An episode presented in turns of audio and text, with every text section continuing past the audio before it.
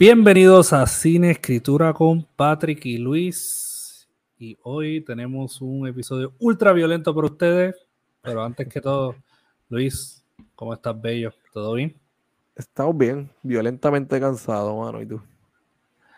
Violentamente cansado también. Ha sido un día largo, ha sido una semana larga.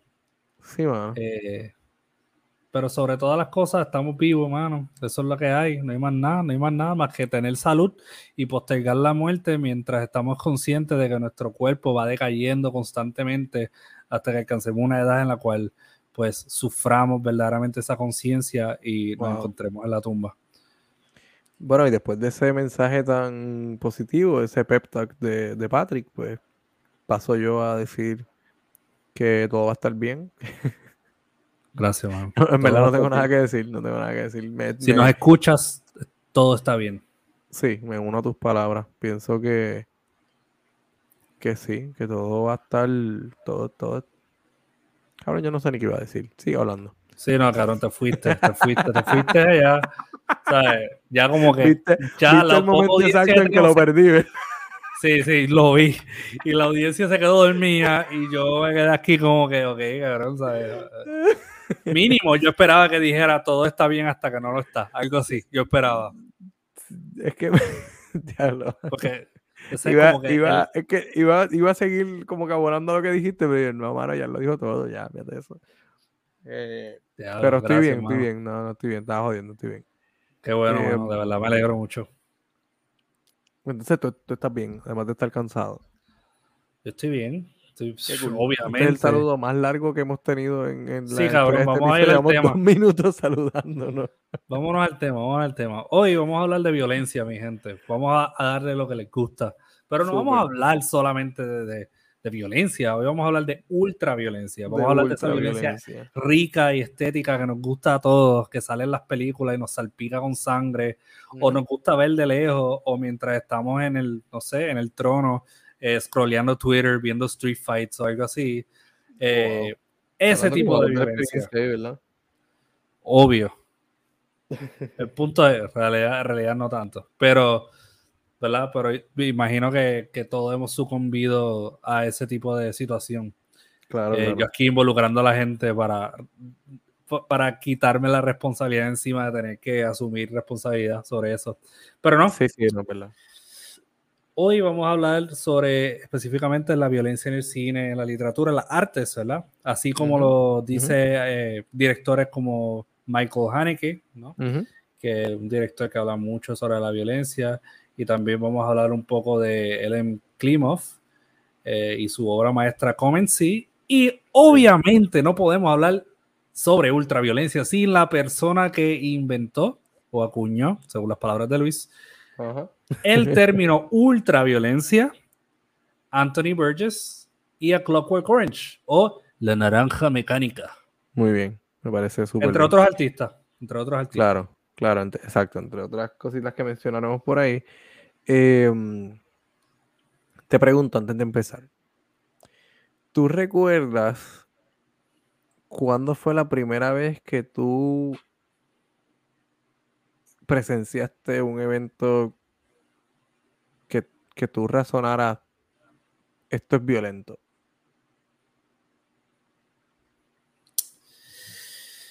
Ay, ay, ay. Qué situación. Porque cuando tú me dices es muy que traumático, no, si es muy traumático, no me lo tienes que decir. me vino un evento bastante traumático a mi mente, pero voy a hablar del todo. Y también para como que retener cierto misticismo de mi, de mi personaje como escritor. Me gusta, Pero, claro, como Batman, tú sabes. Eh, sí, sí, sí. Pero sobre todas las cosas, eh, quería hacerte una contrapregunta. Ok. Y es cuando tú dices que razoné que era un acto violento, es que me causó alguna euforia, algún susto, y de esa manera, quote unquote, razoné o si en mi mente pensé, esto es violencia. Puede ser cualquiera de las dos. No puede ser, porque Yo tengo una contestación para las dos. ah, tiene una contestación diferenciada. Ok, ok, ok, ok. Sí, pues, vámonos, vámonos con la segunda, que tú razonaste. Ok, esto es violencia. Sí. Pues para contestarte la primera.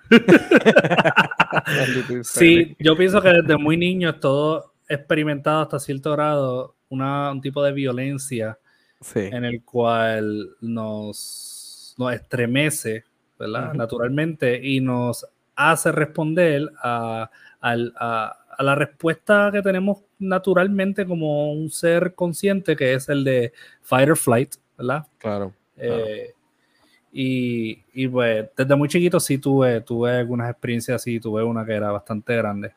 Eh, y después de un tiempo, eh, cuando uno empieza a tomar conciencia sobre lo que le rodea al mundo y que es bueno, que es malo, eh, como por ejemplo, un ejemplo bien grande que nosotros eh, tuvimos es cuando pasó lo de las Torres Gemelas.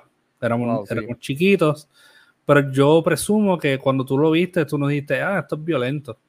Mm, no, yo tuve que esperar a entender la reacción de los adultos para reaccionar como reaccionaban los adultos. O sea, al principio era como que eso no, eso no es ni aquí en Puerto Rico, ¿cuál es el show?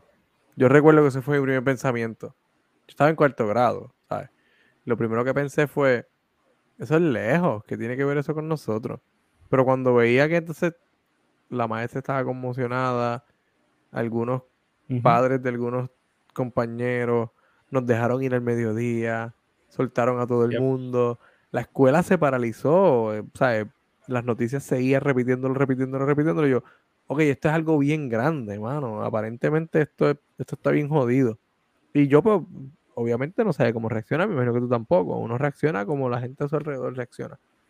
Claro. Em, entonces, cerca de. No, fíjate, no había pensado en eso. Que, me gusta porque tú mencionaste, tú mencionaste lo de distancia. Ajá. Un elemento de distancia. Que el cine, hasta cierto modo, nos distancia de eh, poder experimentar cosas directamente.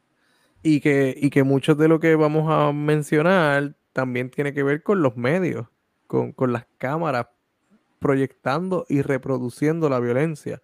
Porque las torres gemelas o los aviones se estrellaron una vez. Pero ¿cuántas, ¿cuántas veces se han estrellado en las reproducciones?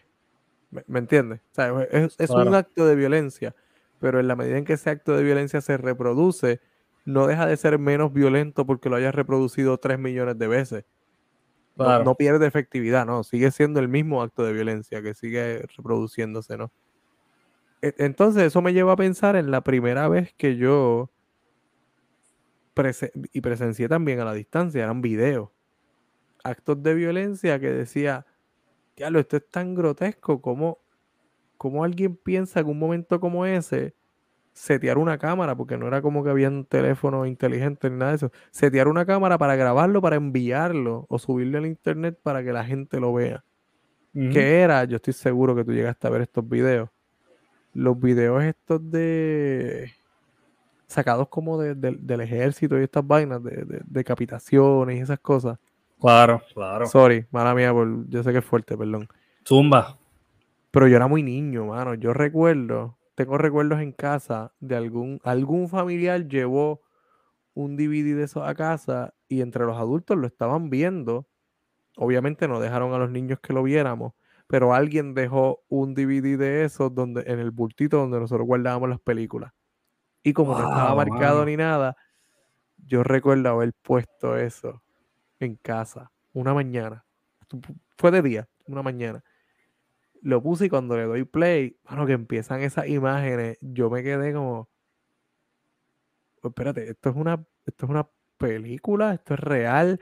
No fue hasta que mami se da cuenta que yo estoy viendo eso y yo veo la reacción de mami que yo reacciono, eh, o sea, yo, yo razono. Ya lo, yo acabo de ver cuatro asesinatos reales. Wow. Y yo, Luego yo era un niño, yo, yo no podía tener más de, qué sé yo, 10 años, probablemente. Claro. Y esa fue la primera vez que yo razoné, mano, esto es bien violento, esto es bien violento. Como alguien saca una cámara y dice, esto está cool grabarlo, ¿sabes? Mientras lo hacemos. Porque... A, mí, a mí, me gusta como tú eres como que tú estás revelando aquí que tú eras el proud owner de un snuff film, cabrón. en DVD. Pero tú sabes. Sí, sí, sí. Me gusta. Y después de eso, en la adolescencia tuve varios. No, yo llegué a eso, yo llegué a eso también, pero ajá, pero fue más, más tarde. Pero ajá. O sea, pero no, por, no, por, no, no, los tuve porque quisiera tenerlo, es como que aparecían. El hecho de que tú lo viste en televisión, ¿para ti se te hizo menos real, mano? Eh, a eso, eso es lo que te digo. Al principio, yo, yo pensé que estaba viendo un, una. Pensé que era una película que me parecía demasiado realista, ¿no? casera. eso era, ese era mi. Yo, obviamente, yo en ese momento no sabía lo que era un fan footage ni nada de eso. Pero yo pensaba que era una mala película. Yo, esto se ve como muy mal para ser una película, se ve muy real. Pero creía que era una película hasta que veo la, cuando veo la reacción de mami, como que apaga el televisor y quita eso, qué sé yo. Ahí fue como que, diablo, yo acabo de ver estos asesinatos, mano, esto es real. Esto es real. Y ahí entonces se crea todo ese misticismo alrededor de, oh, diablo, hay gente que graba. O sea, hay gente que mata, primero. Uno, uno sabe que hay gente que mata. pero tú acabas hay directores. tú siempre has escuchado, porque tú escuchas en la iglesia, no matarás. Pues tú sabes que hay gente que mata, porque si, si no se puede matar es porque matan, ¿no? si no, no es una regla claro, pero contemplar el acto sagrado de matar a alguien. Sí, ese era el asunto. Que nadie ve, que se supone que tú no puedas ver, que tú no veas. Exacto, una cosa es saber, saber que hay gente que mata, otra cosa es. Yo, yo, acabo de ver cómo mataron a ese tipo. Eh, y no, obviamente eran videos de estos que se consiguen por ahí por el internet, no había absolutamente nada de censura, nada nubladito, nada pixel, nada, nada, nada, nada eran imágenes muy gráficas. Y era, era un video extraño porque el video tenía como que era corte, próximo, próximo, próximo. De momento salían accidentes de tráfico. Pero era todo así, muy ultra violento, como lo, que, lo que vamos a hablar hoy. Todo era ultra violento. Eso me recuerda a una película que se llama Faces of Death, que es una compilación de eso. Oh, de verdad. Sí, es de los 80, si no me equivoco, y, una compilación de, de esto, pues, gente que ha encontrado muerta. Que de hecho, yo una vez pasé por el lado de una escena de crimen sin darme cuenta, donde asesinaron a alguien, y yo pasé por un pastizal caminando, que esto suena un poquito a la novela que, que voy a publicar. Pero yo una vez pasé por un pastizal, le pasé por el lado de un cadáver. Oh, wow. Y, y yo no me di cuenta hasta después. Que pues lo encontraron, pero eh, es bien raro como yo estaba en este lugar donde ocurrió este crimen, donde nadie pudo haberme encontrado si me pasaba a mí. Yo era un nene, y yo pasé por ahí. Sí, mano. Y, la mayoría de los actos violentos que he presenciado ha sido violencia contra, o sea, como una autoviolencia, eh, como un suicidio o ese tipo de cosas, pero yo una vez vi, yo recuerdo que estaba con un amigo mío y vi la película de Cannibal Holocaust sin querer. Wow. sin querer. Qué bien. Sí, porque me pasó exactamente lo que te pasó a ti. Era un DVD del tío de un pana mío, la pusimos y de momento vemos como que escenas de violación, asesinato, bueno, matanzas de animales reales, ajá. Eh, castración, de todo. Sí, sí, sí. Y yo pensaba como que, coño, esto pasó, esto pasó de verdad o qué? Porque, porque yo, yo crecí en un mundo donde, donde Blair Witch Project para mí fue real un tiempo, ¿no? Claro. Y yo estaba Oye, me lo creí, oh, me lo creí también. Same, same, same. Y, y nada, no, eso es como que, sí, ese es el asunto, como que cuando entonces uno empieza a considerar las cosas como violencia, y yo pienso que a veces el, está el learning curve entre ver a los que te rodean versus cómo ellos reaccionan. Porque por lo general yo pienso que sí hay violencia que te estremece y hay algo a ti en el instinto que te dice, ah, esto es peligroso, como que vámonos o vamos a atacarlo. Pero sí, pero cómo lo reconocemos conceptualmente, pues es aparte. Para mí es un desarrollo muy, un poquito más adelante, más, más, que instintivo. Eh, y pues, sí, mano, ultraviolencia. Ahora, dicho todo eso, hemos hablado mucho de videos caseros, directores, amateur directors, que, que Le vamos a llamar así. amateur, eh, directores indie sin budget que tuvieron que decapitar gente de verdad porque pues no tenían chavos para pro No llegó, no llegó, la prótesis, no llegó la sangre, pues ni modo. Sí, pues tuvieron que, que, que joder al que repartía el agua. Y lo decapitaron. Se murió. Eh, decían, somos los Zetas y eso es un mensaje para el cartel de Atahualpa o algo, algo así. Algo así, eh, y le pasaron la sierra. Eh, yo aquí riéndome de decapitaciones reales. me gusta. Pero no pierdan la mente, gente. O no pierdan las cabezas, mejor aún, como esta gente. como la nena. Como la nena de, de Hereditary.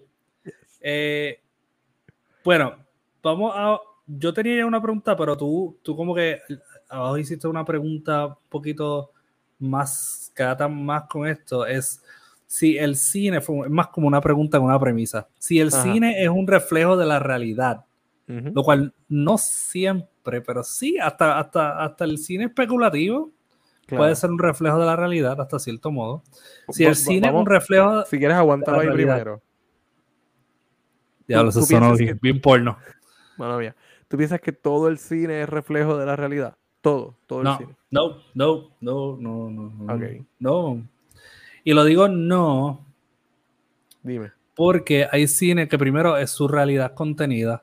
Suele decir que es reflejo de esta realidad es bien diferente, sino que es otra realidad totalmente. Ok, entiendo. Pero, eh, y lo digo también porque hay cine que es horrible que yo no consideraría que es reflejo de la realidad porque genuinamente le falta mucho para que sea algo realístico. no sé, esa, eso, eso podemos, pero podemos, podemos tomarlo como que en el cine hay gente como tú y yo que batalla contra ciertos eh, aspectos morales de su vida, y esto sea en comedia, horror, lo que sea, espiritual. Eso, en ese, sea, Por no irnos como que tan lejos, vamos a generalizar y vamos a decir que sí es un reflejo de nuestra realidad, porque es producto de nuestra realidad, o gente que pertenece a nuestra realidad. Ahora, dicho eso, si el cine es un reflejo de la realidad, entonces la violencia en el cine es real. Bueno, yo, yo pienso que el cine sí es reflejo de nuestra realidad. Y no solamente el cine, yo pienso que todo el arte todo lo que es ficción, hice comillas, todo lo que es ficción parte de una de una vivencia o de una de un entorno, de un elemento real. Por ejemplo, si tú tienes una escena en una novela donde, qué sé yo, tú dices que unos estudiantes están tomando clases Te estás hablando de esos estudiantes, pero en la medida en que ese libro es leído, en el mundo moderno todo el mundo ha sido estudiante. Así que tú estás hablando de los estudiantes de esa novela, pero también estás hablando de todo el que ha sido estudiante. ¿Me, sigue? Claro. la novela, la ficción, un cuento, es ficción dentro de este libro, para mí que lo estoy leyendo y a lo mejor no me aplica, pero lo que es ficción para mí definitivamente resuena en alguna parte hacia otra persona, es la realidad de otra persona. Entonces usted me dirá, no, pero es que la ciencia ficción, la fantasía, siempre han habido historias de elegidos, siempre han habido historias de, del, del, Hero's Journey, siempre han habido, ¿me entiendes? Claro. Claro. Desde el principio, desde que el ser humano es humano, hay un elegido en, la tribu, hay alguien que es mejor cazador que los demás, hay alguien que es más valiente que los demás. Y de esa persona que hacía unos actos a lo mejor que estas otras personas interpretaban como heroicos, se creaban mitos y leyendas y, se, se, iba fomentando, cimentando una historia popular alrededor de esta persona y esto va a crear un poco la, las mitologías, ¿no? Alrededor de, ciertas personas que a lo mejor fueron reales, ciertas personas que son producto de la imaginación, inspirado en mi abuelo, que era muy valiente, cosas así, ¿no? Así que yo sí pienso que todo el arte en general es un reflejo de la realidad. Como tú dices, hay arte que es malo. O sea, no malo por sus implicaciones, malo en su ejecución. No, no todo el arte es bueno porque es arte, ¿no? Hay arte que es bueno y arte que es malo. Claro. Y eso pues, es, es, un mal reflejo de la realidad, pero sigue siendo un reflejo de la realidad. Claro, sigue, sigue siendo un reflejo. Entonces, la otra parte, que es la pregunta, ¿la violencia en el cine es real? Bueno. Para efectos de este episodio, yo voy a decir que sí. porque, sí. Ok. Sí, sí, voy a decir que sí. ¿Qué tú crees? ¿Tú que no? Yo pienso que sí. Eh, lo, que, lo que hay que examinar es cuán contenida es y cuán no contenida es. ¿Cuánto esta violencia afecta el, cosmos o el, ecosistema de esta obra per se y cuánto afecta la gente, la audiencia sobre quienes se está derramando esta narrativa? Eh, o los espectadores que están consumiendo de ella. Un director que, estamos viendo para, prepararnos para este episodio es Michael Haneke, que él trabajaba, trabaja eh, mucho de, mucho este tema de la violencia y cuán real es eh, la violencia en cuanto en el cine y cuánto, y cuánto se transmite a la, audiencia. Eh, muchos, ¿verdad? Conocen a Haneke por Funny Games, Funny Games 1997, Funny Games 2007, que es el, el, remake. Su propio remake. estaba viendo que, que él hizo su propio remake y un shot for shot remake, es idéntica. Eh, pero me da risa. Um, estaba leyendo que Michael Haneke es, padrastro de Christoph Waltz. De verdad. Ajá, de Christoph Waltz. él, él, él, se casó con la Mai de Christoph Waltz. Probablemente vio su actuación en Glorious Bastards y dijo, acho papi, acho, yo me voy a tirar la Mai de este tipo. Exacto, yo, yo, yo, voy a buscar a la mamá de ese tipo. Y buscó la Mai y ya tú sabes, el resto es historia. Pero el tipo está vivo todavía, el tipo es tremendo director. Eh, Funny Games, uh, a producción le encanta esta película, una de sus favoritas. ¿Verdad? Sí, sí. Um, pues mira, mano, para dar un poquito de contexto sobre lo que estabas hablando, eh, vamos a utilizar Funny Games como ejemplo, ¿verdad? Funny Games es esta película donde tiene esta, esta pareja y un, y un nene, ¿verdad? Eh, una pareja en Austria viven al lado de un lago, una familia ideal, ¿verdad? ¿Sabes?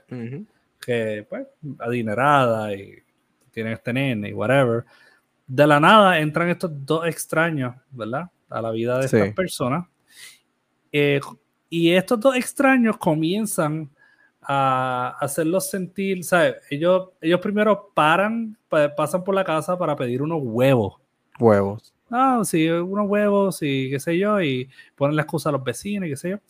El punto es que, pues, estas personas no ven esto como algo extraño, sino que después ellos empiezan, um, empiezan a romper los huevos, a, romper eh, los teléfonos, a, a ser medio grosero. Eh, hasta que todo se vuelve una situación bien incómoda. Sí. Y nada, mano. La realidad es que eh, ahí empiezan los funny games, entre comillas, o lo que uno piensa que es los funny games, o esta película no es tradicionalmente tu película de horror o tu slasher, porque en esta película tenemos a estos dos personajes, uno de ellos quien rompe eh, The Fourth Wall, ¿verdad? la cuarta pared, el, esa dimensión que nos separa a la audiencia de la película. Sí, la pared imaginaria. Constantemente, sí, esa pared imaginaria eh, se rompe porque, pues, cuando ellos empiezan a hacer, por ejemplo, una de las primeras víctimas de esto que pasa off camera, porque no pasa en la cámara, es el perro. Eh, uno de ah, ellos hace que la, madre busque, busque el perro muerto y durante esa búsqueda él mira la pantalla, nos mira a nosotros la audiencia y nos tira una guiña. Y hace un guiño, claro. Sí, y durante toda la película él hace eso durante diferentes ocasiones que son fundamentales para la película. Incluso en el final. Incluso hay una parte en la cual él nos reta a nosotros porque él, él habla de, él está hablando el compañero como que vamos a tirar la apuesta sobre cómo esto va a suceder o quién va a morir primero. Y él mira a la audiencia y le dice, y ustedes, como que por quién van a apostar. Apuesten. Y uno se queda como que, ¡ah! Que, en, eh, cierta, en cierta medida, esa escena no, nos incluye, y yo creo que esa es parte de la efectividad de esa película, que, que estaba leyendo que esto no, obviamente esto no es una película de horror. Esto no está hecho para hacer una película de horror, pero es una película que habla de ciertos horrores, ¿no? Em, claro. Lo que pasa es que se sienten más, más que miedo, porque no es miedo. Esta película te hace sentir incómodo, porque tú estás allí viendo cómo estas personas ejecutan actos violentos porque sí, porque pueden, que es lo peor de todo, ¿no? Por, por, el simple hecho de tener el poder en una situación.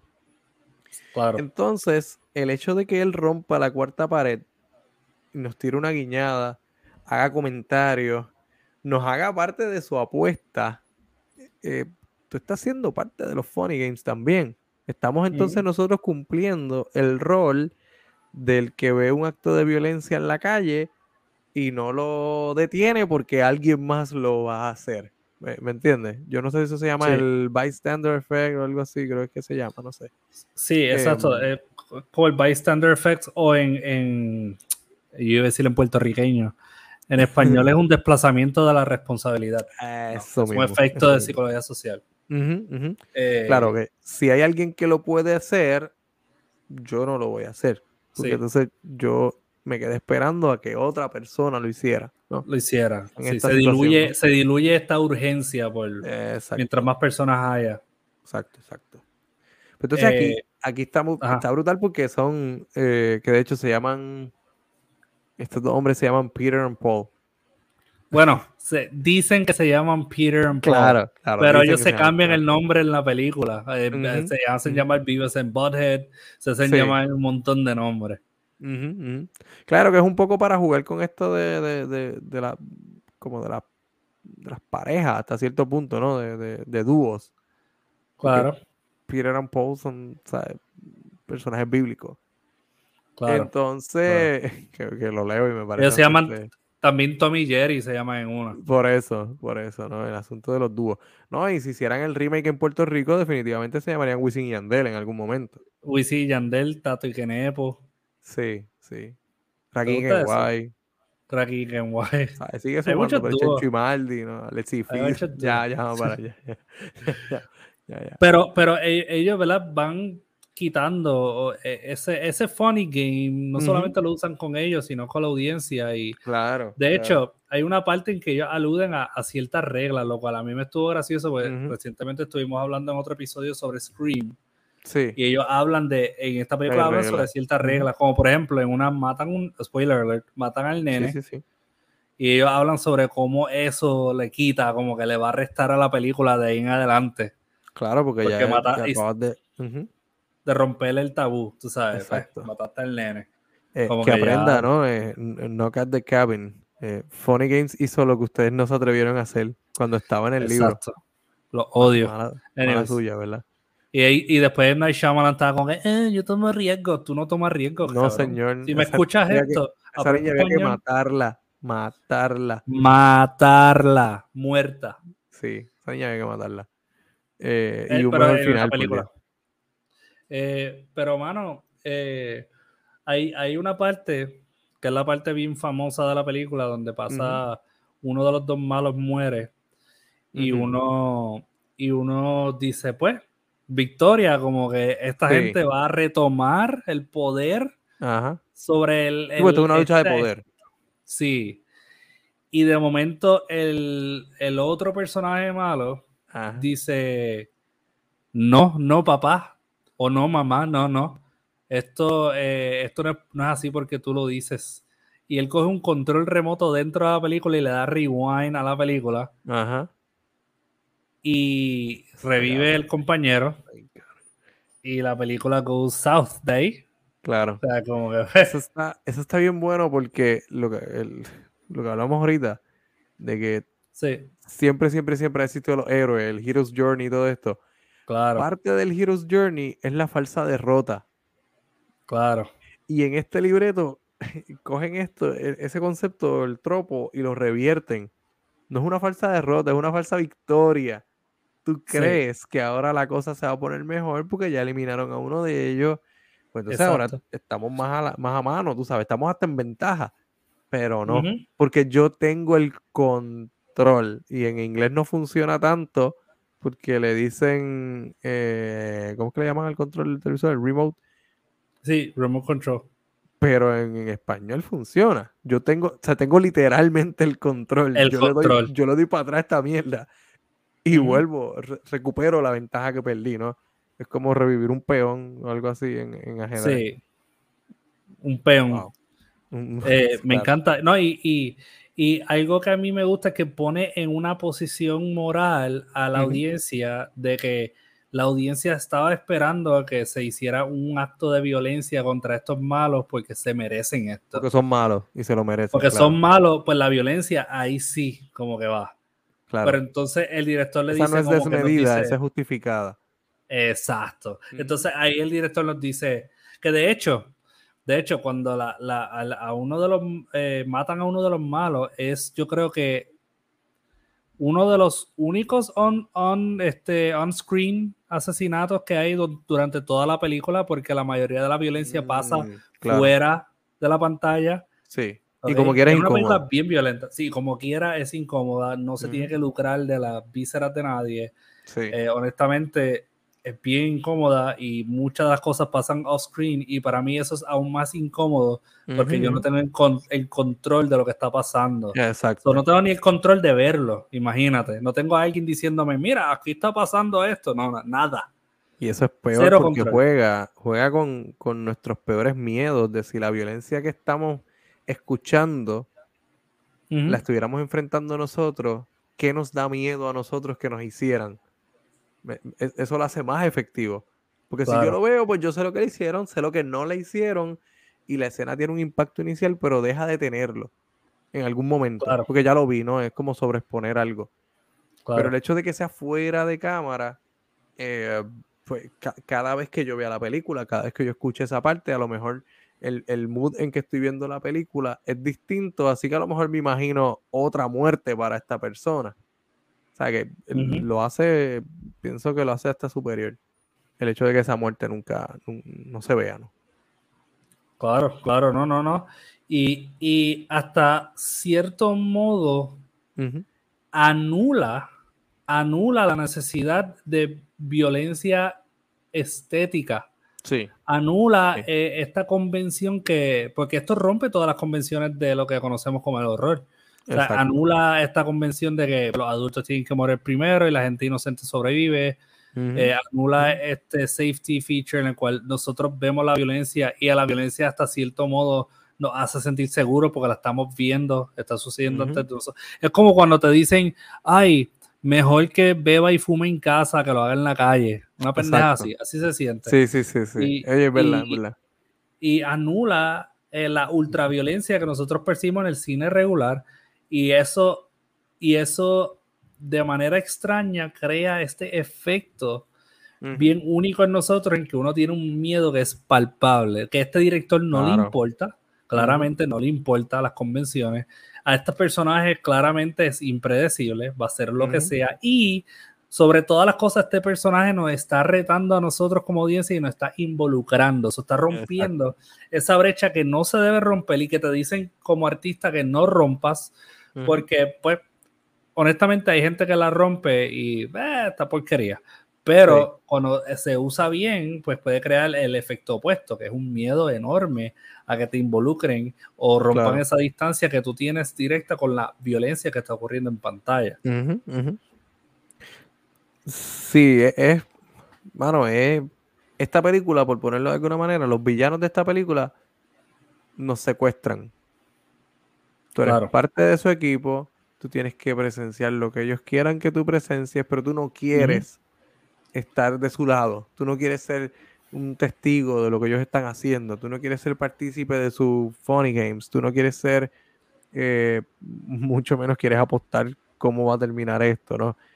Pero no tenemos una opción porque pues, la, opción sería quitar la película y poner otra cosa. Pero uno empieza a ver una película con la intención de terminarla, ¿no? De, pasar por la experiencia. Así que un poco es eso, estamos, y, entonces es, es, la parte donde, donde el director tiene razón. Estamos presos de nuestro propio morbo. Estamos presos de querer terminar una experiencia de consumir violencia, pero violencia que se asegura. Y ahí entonces nos lleva un poco a la pregunta que, que tú anotaste allá arriba cuán real es esta violencia en el cine, que es una violencia contenida. Ya sabemos que se grabó, que hubo una selección de tomas, hubo edición, hay un libreto, o sea, esto está, esto está eh, calculado lo que va a pasar, pero los sentimientos que nos trae son reales. O sea, nos sentimos incómodos como si estuviéramos viendo, eh, como si estuviéramos presenciando una situación violenta, como hablábamos ahorita, ¿no? Porque estamos razonando que en la realidad, fuera de la cámara, fuera del televisor, esto fuera una situación bien jodida. Exacto. Y, el, cine de Haneke hace esto muy bien porque Haneke divide las realidades entre múltiples facciones y te dice como que, ok, está la ficción, está lo que le está pasando a este personaje, pero hay una realidad detrás de esa ficción. Exacto. Que, entonces la divide y muchas veces Haneke eh, mete mucho, mucho de este found footage o, estos home videos o estos videos que tú puedes encontrar por internet de, gente matando animales, por ejemplo, sacrificando un cerdo o lo que sea. Los mismos noticieros de fondo, periódicos, ¿me entiendes? Que, es el, que, es lo mismo, son los medios, los medios alrededor de la historia, alimentando ese mundo. Y entonces está dentro de la ficción hay realidad, pero en esta película también hay un conocimiento de que estamos siendo parte de un acto. Exacto. Que es el, en este caso es el, antagonista, que es el que rompe la cuarta pared y dice como que ustedes vinieron aquí a ver esto, a, ver esto voluntariamente. ¿Entiendes? Ustedes son parte de esto también. Son tan malos como yo. Es como si es este villano que nos, que nos, que pasa juicio sobre la audiencia porque es casi como si dijera, fine, yo soy malo porque yo lo hago, pero ¿qué carajo hacen ustedes aquí viéndolo? Exacto. E, eso es lo que está pasando en esta película. Exacto. Y, y, y, mano, eh, también es parte de, porque pues nosotros podemos hacer hasta una comedia de esto, puede hacer diferentes géneros, diferentes tipos de películas. Eh, y de hecho traemos otro ejemplo de, otra película que rompe con lo que es la glorificación de la violencia directamente sin tener que involucrarnos. Te digo, rompe tanto que lo que hace es el, efecto que se supone que haga este tipo de película de primera, pero no lo hace. Y eso, tiene, eso refleja mucho la cultura en la cual se glorifica algunos ciertos tipos de violencia porque son más útiles. Y cuando me refiero a más útiles, me refiero a la noción de querer ir a guerra y representar en honor a tu país, porque estás en guerra constante. el cine de guerra ha sido partícipe de esta glorificación masiva de guerra. Eh, y de hecho, eh, no solamente la glorificación de guerra, sino eh, con la conceptualización falsa y, mitigada de lo que es la guerra. Entonces tenemos aquí una película como Come sí. sí. Sí. ¿Sabes, que, ¿Sabes, que, esta película originalmente se iba a llamar eh, Kill Hitler? Creo que se, iba a llamar. Sí, Kill Hitler. Kill Hitler. Sí, Kill Hitler. Por eh, eh, el, director se llama Ellen Klimov y supuestamente ellos tardaron hasta siete años para dirigir esta película porque nadie quería darle chavo y no fue hasta que, que, la esposa de él, si no me equivoco, la esposa de él muere. sí. El director y ella tenía ya unos fondos para una película que después de eso él hace la película que ella quiso hacer. Exacto. Que ella estaba dirigiendo, él termina el proyecto de ella y después ellos dicen, pues mira, te vamos a dar el dinero para hacer como que esta película. Exactamente. Eh, y, es su última película, si no me equivoco, y es la primera película del actor principal, que es un, joven en ese entonces. En ese momento. Eh, en ese momento, ya, ya, es, un, ya un manganzón, eh, que se llama Alexei Kravchenko. Kravchenko, sí. Esta es una película de 1985. Y como tú estabas diciendo que es una película de guerra, pero la mayoría de las películas de guerra hasta cierto punto sirven como propaganda, ¿no? Eh, claro. para la guerra. Así que esto es una película, esto es una película antiguerra. En el sentido de que, de que sirve como una crítica, pero tampoco es, tampoco cae en, ser panfletaria, tú sabes, ser, ser lo opuesto, ¿no? En lugar de una propaganda, pues voy a criticar simplemente por, por criticar todos los aspectos de la guerra. Es un, es un recuento de, hay muchas escenas, muchas partes que son basadas en la realidad, de parte de la invasión, ¿no? Em, claro, y las masacres, los genocidios. Y por, por eso se siente tan, cargado emocionalmente la película, ¿no? Claro, claro. Y, y esto es una película, de hecho, la película en sí es, irónico, ¿verdad? Porque trata de eso mismo. Trata de, de, este joven que está bien ilusionado con ir a la guerra, va a la guerra, llega a un campamento, ¿sabes? Y después el campamento desaparece. So él tiene que como que volver solo y durante ese camino, ese transcurso, él se topa con la guerra, se topa con los masacres. Y algo que yo amo de esta película, además de que tomaron unas decisiones bien riesgosas cuando la filmaron. Um, sí, como usar balas de verdad. Como usar balas de verdad.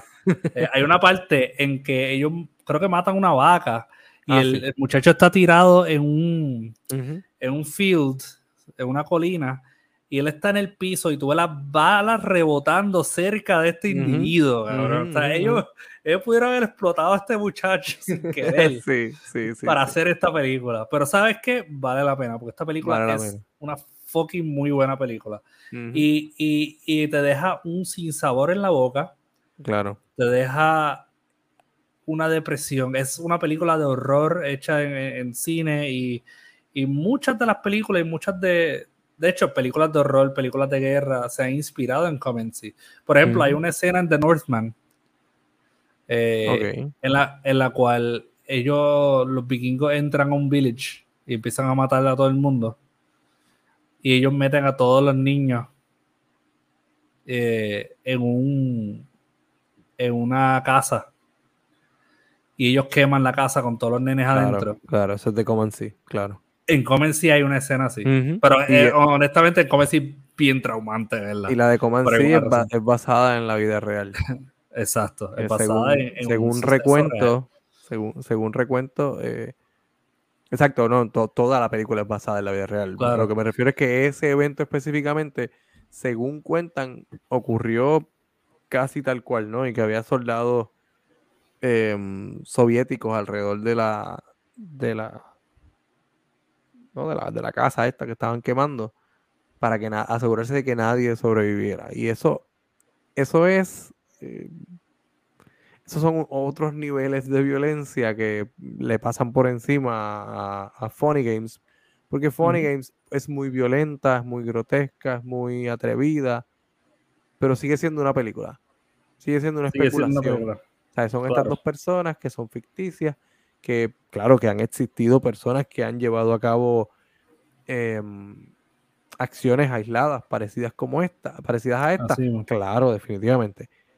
Pero esto es, esto es fucking la guerra, ¿entiendes? Esto es, esto es la gente eh, decidiendo tomar armas contra otros. Y el, la razón entonces redunda en lo mismo, en Funny Games y en Common Sea estamos hablando de un asunto de poder. O sea, ¿por qué lo hago? Bueno, lo hago porque puedo. Eso me recuerda un poco a dos películas que, claro, estas caen más hacia, hacia el horror tradicional. Por ejemplo, eh, The Strangers. Ajá, que, esa es la razón que da uno de los asesinos al final. Tocan la puerta. Después le dicen, ¿por qué hiciste esto? Pues porque tú estabas aquí. Porque nosotros tocamos la puerta y tú abriste. Así que ¿Por qué lo hiciste? ¿Por qué lo hice? Pues porque podía. Y eso también aparece en Speak No Evil. Ajá, exacto. Cuando el padre le pregunta a este otro tipo, ¿por qué tú nos estás haciendo esto? Porque ustedes nos lo permitieron desde el primer momento. O sea que todo básicamente redunda en una cuestión de poder en la medida en que es permitido o es viable alguien va a estar dispuesto a hacerlo. Y yo, yo amo, yo amo la diferencia, el hecho de que tú trajiste esas películas, yo lo que amo es que esas películas sí las vemos. Sí. Y las vemos corridas y no nos molesta. Es una muy buena película. De hecho, yo puedo, ver las dos back to back, no me molesta. Back to back. Pero yo reto a la persona que me diga que ha visto Comen sí mínimo tres veces. Mínimo. No, no, esa De primera yo creo que se quita. Exacto. Pienso que como yo la tengo. Una, yo la he visto una, vez. de verla una sola vez y, y, ya tú pasaste por experiencia. la he visto dos veces. La, vi, la, vi, online y, la tengo y la, la compré y la vi. Pero, pero tengo Comen sí, tengo Funny Games. Pregúntame cuántas veces he visto. Y la he visto dos veces porque vi la, la original y el remake, que es lo mismo. Ok, ok, ok. Pero no son películas que uno quiere ver porque no estamos a una distancia de esta violencia. Exactamente. Y, y, ya lo tenemos tan engranado en nuestra cabeza que nos causa hasta cierto placer el poder ver algo que por lo regular no vemos. Tanto así que pagamos ir al cine por ver esta violencia. Que, Evil Dead está buenísima. Eh, eh, sí, vayan a ver. Y, y, nos da un shot de dopamina ver esto, ver este, este tipo de, de actividad. Eh, y también lo vemos en otros tipos de arte. De hecho, este, estamos hablando, esto, toda esta noción de este episodio comenzó con, con un performance art. Eh, Luis, si quieres hablar de eso un poco. Pues mira, sí. Esto, yo le hice el pitch de, este episodio, del tema más bien, no, no lo monté completo, sino del tema. Leyendo un poco sobre el, el performance de Marina Abramovic que se llama Rhythm O, en el que ella se paró al lado de una mesa, había un grupo de personas y ella deja 72 utensilios variados, donde ella dice, por las próximas 6 horas yo voy a permanecer inmóvil y ustedes pueden usar cualquiera de esos objetos como ustedes quieran. Yo soy el el, objeto de este performance. Así que ustedes pueden hacer lo que ustedes quieran. Eh, entonces esto, al principio, las acciones fueron bastante tímidas o de, ponerle cosas y, ver entonces cómo, nada, cómo, se veía, qué sé yo, esto fue en Nápoles. Pero um, poco a poco, con el pasar de las horas, la gente se, se, se tornó violenta, ¿no? Al principio era un poco tímida la cosa, eh, hubo un beso, le regalaron una rosa, que son acercamientos físicos que uno obviamente entendería un tanto inapropiados hacia un eh, desconocido, pero como el performance trata justo de eso, trata de estoy dando consentimiento a todo lo que pueda pasar y me hago responsable a todo lo que pase en las próximas horas. Eh, entonces, cuando deja de, haber reacción, la gente se, puso como más, más atrevida, ¿no? Claro. Entonces le, le dibujaron, alguien le cortó, la cortó por el cuello. Y no conforme con cortarla por el cuello, se chuparon la sangre. Tomó sangre, se chupó sangre, ¿no? Eh, había parte de los utensilios eran un revólver, así que alguien cargó el arma y se la apuntó en el cuello. Entonces, de momento, estamos en una situación eh, incómoda donde lo, que estamos recibiendo de la situación es hasta qué punto es, esa maldad no habita entonces en todas las personas o en todos los seres humanos y al, al tener la oportunidad de hacerlo sin que haya consecuencias por nuestros actos, entonces todos seríamos de alguna manera capaces de, ejercer esta violencia. Porque sí, porque esto es violencia por violencia. ninguna de las personas que estaba allí ni tenía un motivo para hacerlo, ni tenía algo que los alentara. No había nadie diciendo, ¿por qué no la golpea? ¿Por qué, no le quitas la ropa? ¿no? Que fueron cosas que pasaron, ¿no? Le dieron golpe, le quitaron la ropa. Que, que entonces despojar a alguien, y yo, yo trato todavía de pensar ¿en qué tú piensas para despojar a alguien de su ropa en público? Que, es un total desconocido y hay, mm, hay gente alrededor, tú sabes, tú, estás haciendo un acto de humillación a sabiendas. Porque una cosa, sí. o sea, una cosa son los actos de violencia. Esto es un acto de humillación. Va más allá. Este punto es, o sea, sí, es, también es violento, pero es, hay una, como que está premeditado el, violentar de esa manera a una persona, ¿no? Humillarla. Claro. Entonces, eh, Marina, la performer, después de las seis horas, empezó entonces a moverse, ¿no? Pasó de ser una persona inmóvil, un rol pasivo, a tener un rol activo. Y ahí la gente se, sale, se, se, va, se dispersan. Es como echarle agua a un hormiguero. La gente se dispersa evitaban mirarla. Eh, entonces, permitir que la gente haga lo que quiera con, uno, que sea que sean otros los que pongan los límites de lo que uno, de tu, de tu seguridad, de tu integridad, pues me parece que con este performance queda bastante demostrado que es un error. Claro. Permitir que sea el otro el que decida hasta dónde hasta dónde llega, ¿no? Claro, es, claro. Un poco lo que, e, es un poco lo que explora eh, Speak No Evil, ¿no? E, eso, fue lo, eso es lo que le dice al final. Yo lo hice porque tú lo permitiste, porque tú dejaste que esto pasara. ustedes fueron creando, fueron, fueron parte de esta situación. Igual que en Funny Games. Nosotros somos parte de la situación, ¿entiendes? Claro. Pero ¿qué pasa cuando entonces uno, uno vira la tortilla y uno dice, ok, vamos sabiendo que la gente puede llegar a hacer esto, vamos a, controlar ese lado violento. Y eso es una propuesta que hace Clockwork Orange. Claro. Eh, ¿verdad? Originalmente, que, tiene esta ganga, ¿verdad? Tienes a Alex, un líder ultra violento y súper bichote, eh, que tiene esta ganga de drugs en un futuro de Londres, ¿verdad? Distópico. Sí. Y ellos le caen encima gente, asesinan personas, destruyen propiedad. Aún así, Alex es tan de large. Me gusta eso. Que hasta cuando uno, de los, uno de, los, de los compañeros de él le da la espalda y el resto empieza a cuestionar su autoridad, él les cae encima.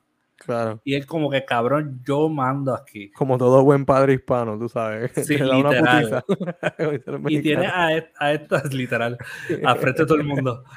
espera que esté al frente de todo el mundo. Para que no joda. y tiene este personaje ultra violento, ¿verdad? Porque, um, de hecho, eh, Burgess cuando acuñó esto, él, eh, este, término se usó para esa violencia injustificada, esa violencia estética, ¿no? Eh, que, tanto la película como eh, la novela presenta, de hecho la novela es diferente a la película. Entonces, sucede que, que Alex, ¿verdad? De todos los drugs, termina preso, ¿verdad? Porque él termina matando, bueno, violando, eh, a esta mujer frente a su esposo, que era un escritor que de hecho en la novela él está trabajando en un manuscrito llamado A Clockwork Orange. Exacto. Wink, wink. Sí. Eh, que de hecho la, Ajá. yo creo que, creo que es lo que vas a decir ahora, dale. El título. Ajá. ¿Qué iba a decir del título? No, no, que lo, que iba a mencionar es que esa escena de, del assault y que es un escritor y qué sé yo, esa escena es basada en una experiencia del autor. La idea de escribir esta novela fue por ese evento. Un, evento similar. Claro, no, no me consta que. Ah, sí. Falso, falso. Sí me consta. Su esposa estaba embarazada, abusaron de ella y tuvo un aborto. Ya, eso fue lo que pasó. Sí y también él quería escribir una novela y salir como que de, pues, de la pobreza. Y, pues, había muchos elementos que él, él estaba pasando el momento. bueno dentro de lo malo. no, no, mano, no. El punto es... Interno, muy interno. Eh, te amamos. Si escuchaste esto, te amamos. Eh, es, es, un, es, un hecho metaficticio que él incluye. y, y algo que a mí me, me jode es que pues, mucha gente dice, ok, pues el título salió de esto, el título salió de qué, esto explica el título. El título, hay muchas teorías. Hay, hay, un, hay una expresión eh, que, que básicamente habla de lo que es un Clockwork Orange. Eh, la, la, la, expresión es as queer as a Clockwork Orange y eso se usaba mucho en, en Londres. Eh, pero una buena expresión, una, pienso yo que una buena explicación para el título es el hecho de que una naranja mecánica. Tienes algo que es eh, orgánico, controlado por algo que es humano, fabricado. Eh, y eso es lo que tratan de hacer con él cuando, después de cometer otro crimen y atacar a esta señora, a él lo meten preso y él lo someten a una técnica eh, llamada eh, el Ludovico eh, Technique, ¿verdad? Sí. Técnica Ludovico. ¿Qué Ludovico significa Luis? Sí, significa Luis. Sí, mano. Eso está, qué bueno, mano. Me alegra mucho. te estoy velando, no vaya a empezar, no vaya a empezar. Estoy un culto. a mí lo que me gusta es que que sobre todas las cosas a él le dan música, a él lo meten a leer la Biblia. y Alex tiene cero remedio, cabrón. Como que Alex tiene cero, cero fucking cero eh, remedio. De hecho, el, el, el, el chaplain, el, capellán de la prisión, él, él le dice Prison Charlie. y, es, un nickname, es un nickname que él le da y era un chiste de llamarlo como Charlie Chaplin. Ok, ok. Capellán en inglés Chaplin. Eh, ahí está, otro detalle innecesario para tu vida. El punto es que él lo someten a este tratamiento en, el cual, en el cual lo inyectan, le meten droga, eh, lo hacen sentir mal mientras él ve imágenes negativas para ver si este concepto de violencia, cada vez que surge en su sistema, él tenga una aversión automática hacia la violencia. Y resulta Tú sabes, toda la gente que se mete droga mientras esclorea Twitter hoy día. Literal. Básicamente. Y no les pasa esto. Y no les pasa esto, sí. Y no les, pasa esto. Pero, pero lo, cómico es que él sí sale de la prisión. Él sí tiene como que eh, esta aversión a la violencia. Pero al fin. es una redención. Claro, es una redención, pero hasta el fin, hasta cierto punto también le quitaron lo que lo hace humano. Esta decisión de poder decidir sobre sus aspectos violentos, porque no necesariamente porque él pueda, eh, tenga una aversión hacia la violencia, quiere decir que, pues, que, que, nace de él como ser humano. Tú sabes, eh, eh, esto es un, un control. ¿Verdad? Impuesto. So, es como que deshumaniza hasta cierto modo el tú removerle esta necesidad de violencia que tiene este ser humano. Y es bien irónico todo eso. Eh, y al final él, él de hecho, eh, notan que, que él tiene también le crea una versión la música. Él era bien fanático de la música clásica. Le crea una versión a esto también. Termina con la familia de la mujer a quien él violó y eh, trata de matarse y después se le va la cura. O sea, el Ludovico Effect se le va, el Ludovico Technique se le va. Pero ¿qué pasa? Hay una diferencia entre la película y la novela y es bien clara. Mucha gente odia esto de la novela. Yo en realidad me gustó bastante y lo voy a defender hasta el final.